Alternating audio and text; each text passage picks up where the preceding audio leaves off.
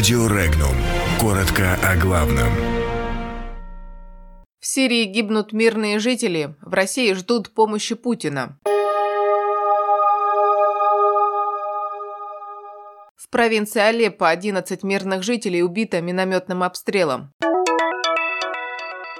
Минсельхозы России и Белоруссии сняли противоречия по союзному государству. Россия сокращает вложения в госдолг США. Вызов посла России в МИД Армении назвали беспрецедентным событием. Жители Сибая ждут помощи Путина.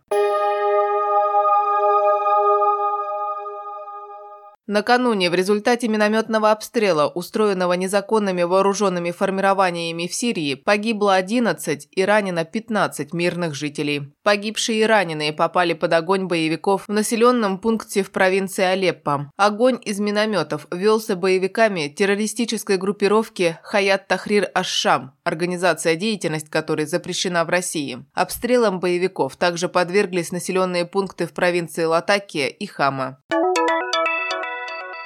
В готовящиеся для президентов и премьеров России и Белоруссии программы углубления интеграции в рамках союзного государства будут включены предложения министерств, курирующих аграрную политику. Об этом было заявлено накануне в Минске по итогам переговоров министра сельского хозяйства России Дмитрия Патрушева с министром сельского хозяйства и продовольствия Белоруссии Анатолием Ходько. Министры констатировали отсутствие принципиальных разногласий. По словам Анатолия Ходько, речь идет о единой политике аграрного производства.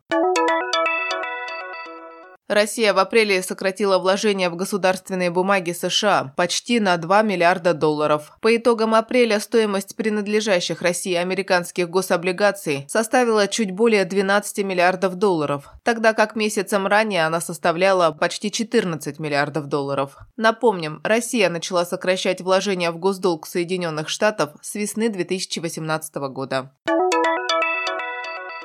Председатель комиссии по внешним связям Национального собрания Армении Рубен Рубинян распространил информацию о беседе с министром иностранных дел Армении Заграбом Нацаканяном по поводу встречи посла России в Армении с Робертом Кочеряном. Примечательно то, что министр иностранных дел сообщил Рубиняну, что утром в парламенте заместитель министра иностранных дел Григор Аванесян не сообщил об этой встрече. Как пишет армянский портал, это обстоятельство делает ситуацию более интересной. Выясняется, выясняется, что МИД Армении фактически выразил свое недовольство, или, по крайней мере, обеспокоенность. На практике ситуация беспрецедентна в нескольких аспектах. Во-первых, МИД Армении приглашает иностранного посла на беседу в контексте невмешательства во внутренние дела по следам встречи в Армении. Более беспрецедентным является то, что речь идет о после России. И примечательно то, что встреча проходит 14 июня, а информация о ней обнародуется лишь спустя три дня.